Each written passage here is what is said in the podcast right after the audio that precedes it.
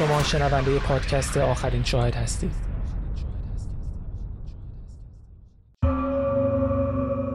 در قسمت قبل شنیدید.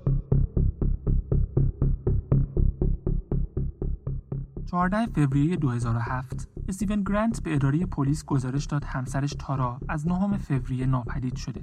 تارا که یه شغل پردرآمد در گروه بینالمللی واشنگتن داشت هر دوشنبه صبح به محل کارش در پورتوریکو پرواز می‌کرد. جمعه شب برمیگشت و فقط دو روز در کنار خانوادش بود. استیو می‌گفت بعد از اینکه تارا گفته قصد داره یک روز زودتر به پورتوریکو برگرده با هم بحث کردن و تارا همون شب از خونه رفته و دیگه خبری ازش نشده.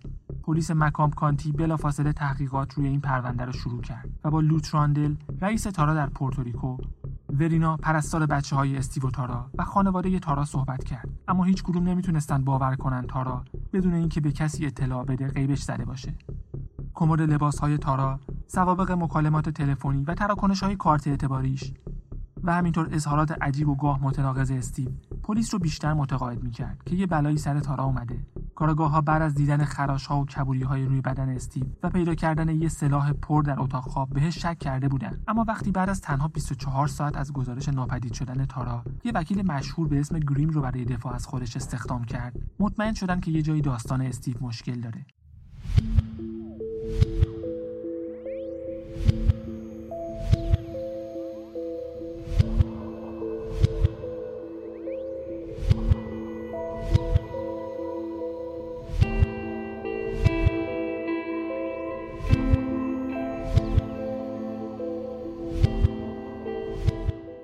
ولنتاین یک نفره قسمت سوم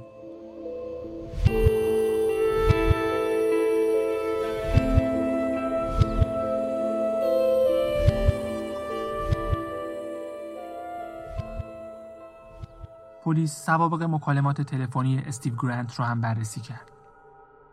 حوالی زمانی که تارا باهاش تماس گرفته بود، از ساعت 9 و 8 دقیقه تا 10 و 32 دقیقه چهار تماس با ورینا داشت.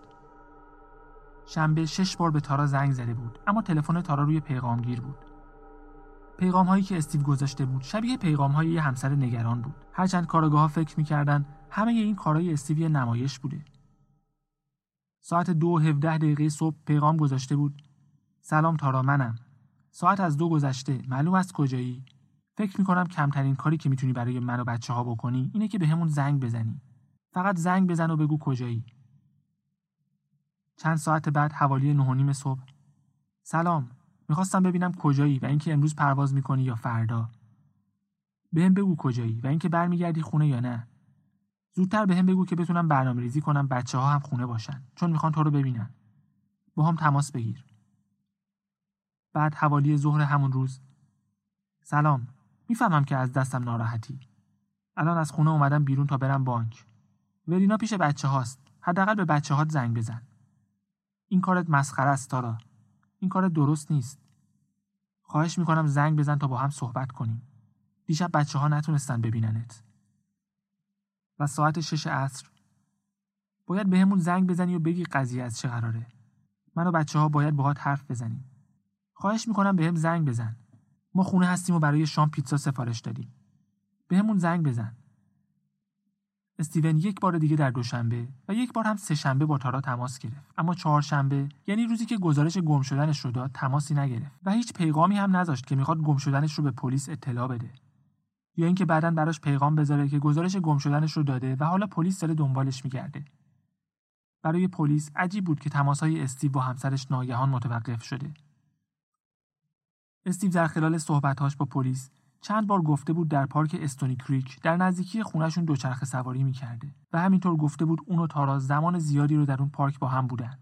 به خاطر همین کارگاه ها فکر می‌کردن اون پارک می‌تونه مکان مهمی باشه و هشت روز بعد از ناپدید شدن تارا جستجوی پارک رو شروع کردن. شنبه 24 فوریه.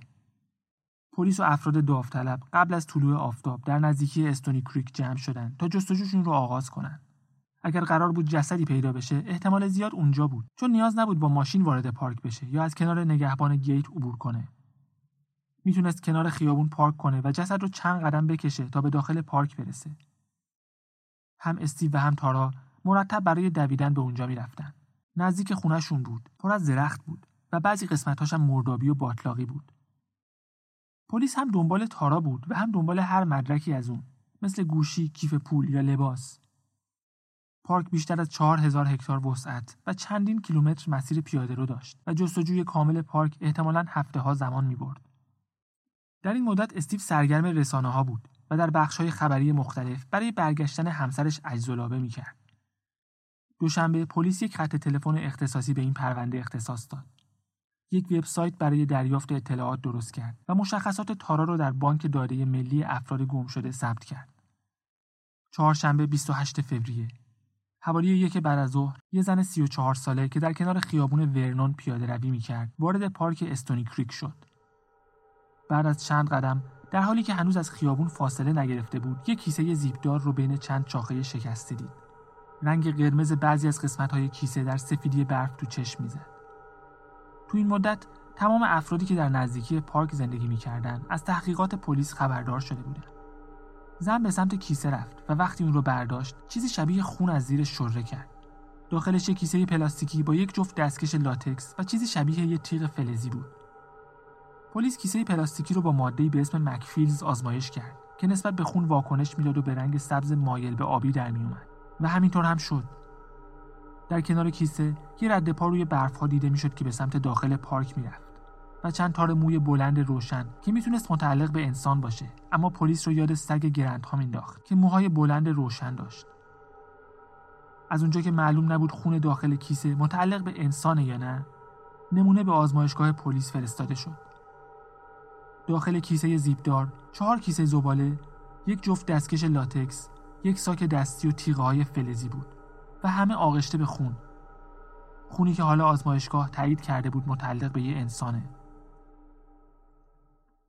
مدارک پلیس برای گرفتن حکم تفتیش خونه کامل بود کیسه در نزدیکی خونه استیو گرند پیدا شده بود داخلش تیغه های فلزی بود و استیو هم در یک فروشگاه رنگ و ابزار کار می‌کرد چیزی شبیه به موی سگ خون انسان همسری که ناپدید شده بود و خراش هایی که استیو در روزی که ناپدید شدن همسرش رو گزارش داده بود روی بینی و دستش داشت.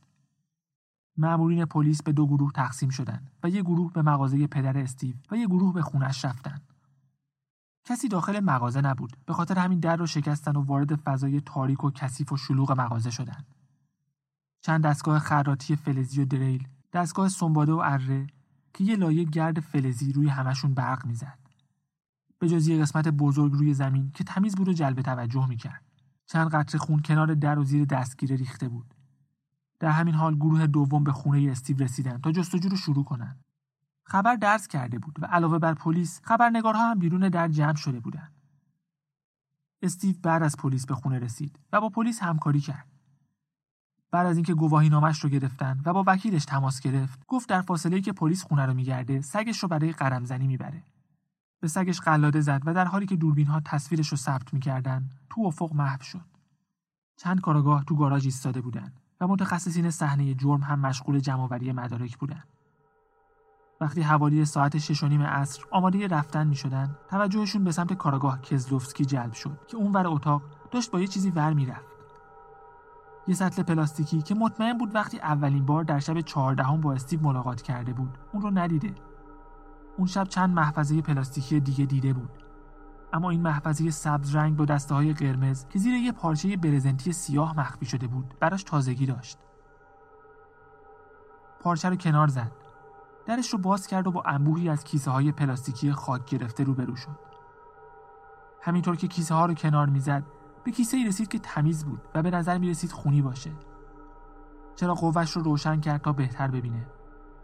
و وقتی چشمش به یه لباس زیر زنونه خورد فهمید تارا رو پیدا کرده. یه قسمت بزرگ و نیمه یخزده از بدن تارا در اون محفظه پلاستیکی بود. نیمتنه بالایی بدون سر دست یا پا. با همون بلوز خاکستری که استیو گفته بود شب نهم فوریه تنش بوده حتی برای مأمورین با تجربه پلیس هم شوکه کننده بود. بدن تارا به خاطر سرمایه هوای زیاد بو نگرفته بود. اما طبیعتا چیزی نبود که کارگاه ها دلشون می‌خواست پیدا کنن. حدس می‌زدن استیو تارا رو کشته باشه ولی امیدوار بودن حدسشون غلط باشه. از محفظه پلاستیکی انگشت نگاری شد و نیمتنه تارا هم به پزشکی قانونی فرستاده شد. اونجا بود که پلیس ها به هم نگاه کردن و یه سوال مهم پرسیدن. استیو کجاست؟ مزنون اصلی پرونده نزدیک یک ساعت پیش بی سر و صدا از خونه دور شده بود تا سگش رو برای قدم زنی ببره و از بین اون همه مأمور پلیس هیچکس دنبالش نرفته بود. هرچند استیو به لحاظ قانونی بازداشت نبود اما حداقل می‌تونستن مراقبش باشن. حالا که تارا یا حداقل بخشی از تارا پیدا شده بود پلیس در جستجوی استیو بود. کسی که ظاهرا بعد از ده سال زندگی مشترک همسرش رو به قتل رسونده بود. بدنش رو قطع قطع کرده بود و سعی کرده بود اون رو در گاراژ خونش مخفی کنه.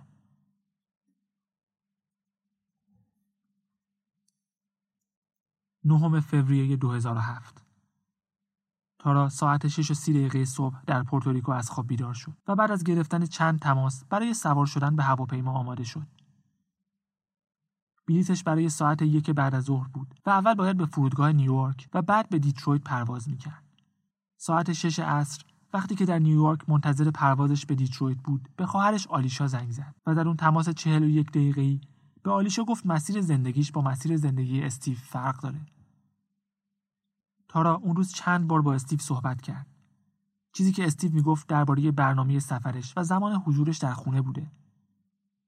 پروازش به دیترویت به خاطر شرایط آب و هوایی تأخیر داشت. نهایتا ساعت هفت غروب سوار هواپیما شد و نزدیک ساعت نه شب به دیترویت رسید. ساعت 9 و 30 دقیقه از پارکینگ بیرون اومد و ساعت 9 و 47 دقیقه در مسیر یک ساعته فرودگاه تا خونه به استیو زنگ زد. حوالی 10 و 30 دقیقه به خونه رسید و ماشینش رو داخل گاراژ پارک کرد.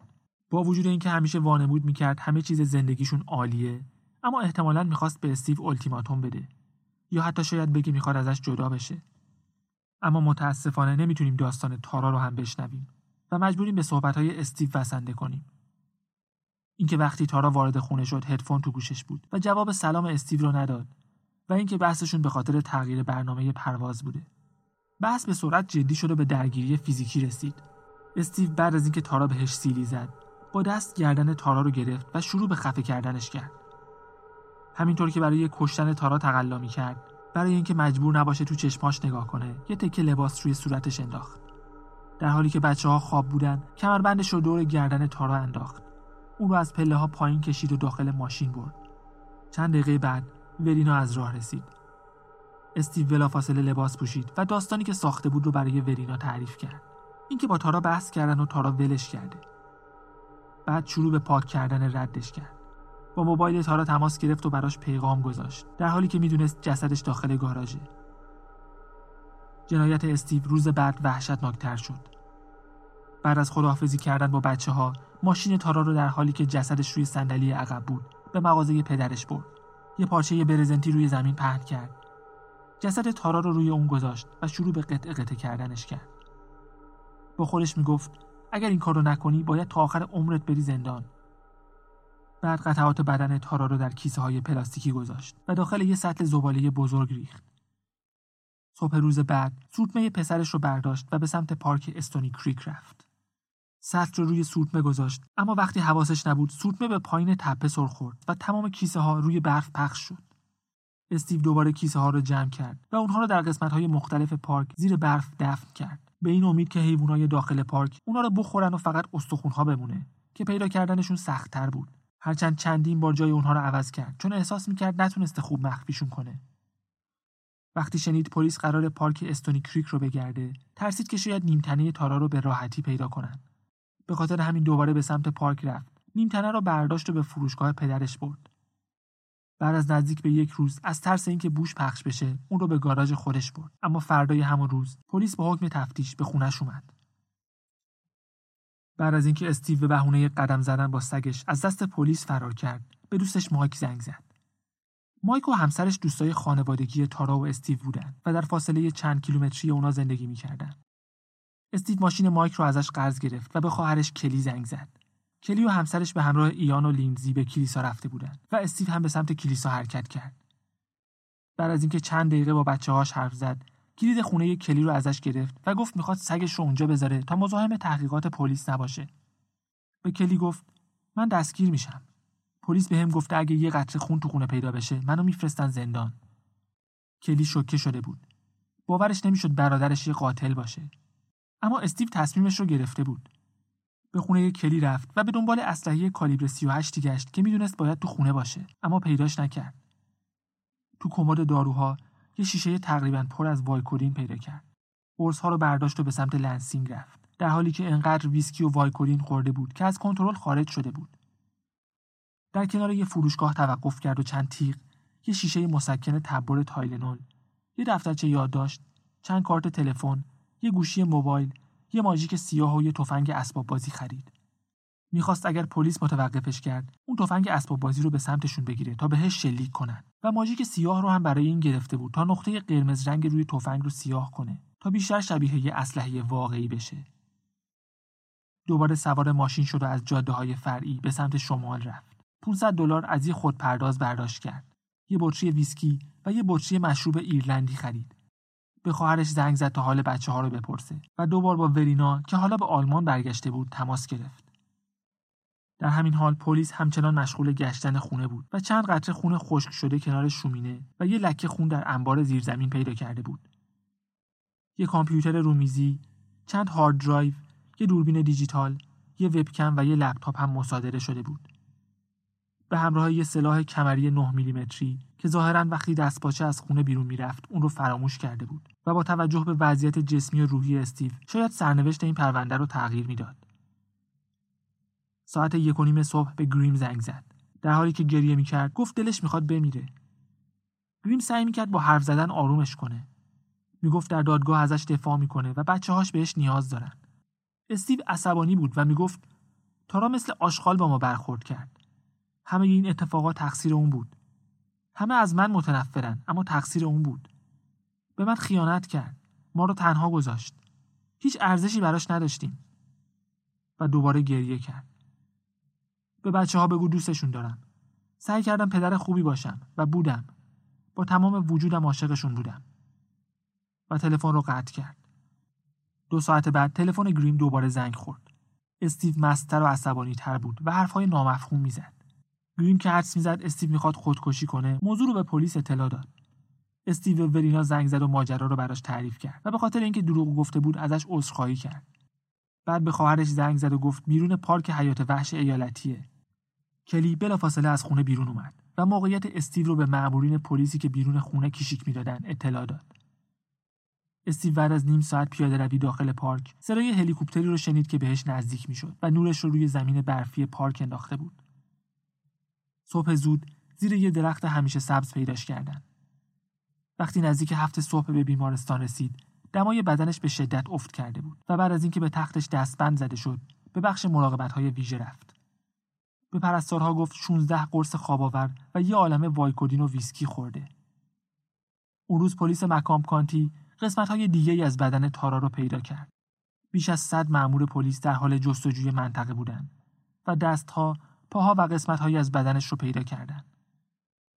فکر می‌کردن در مجموع 14 قطعه بوده که 11 قطعه رو پیدا کردن و دادستان هم حکم بازداشت استیو گرانت به اتهام قتل و مسله کردن جسد رو امضا کرد. جالبه که استیو با وجود این همه تلاش برای انکار کردن اتفاقات و بعد فرار از دست پلیس وقتی در بیمارستان بود خیلی راحت به قتل تارا اعتراف کرد.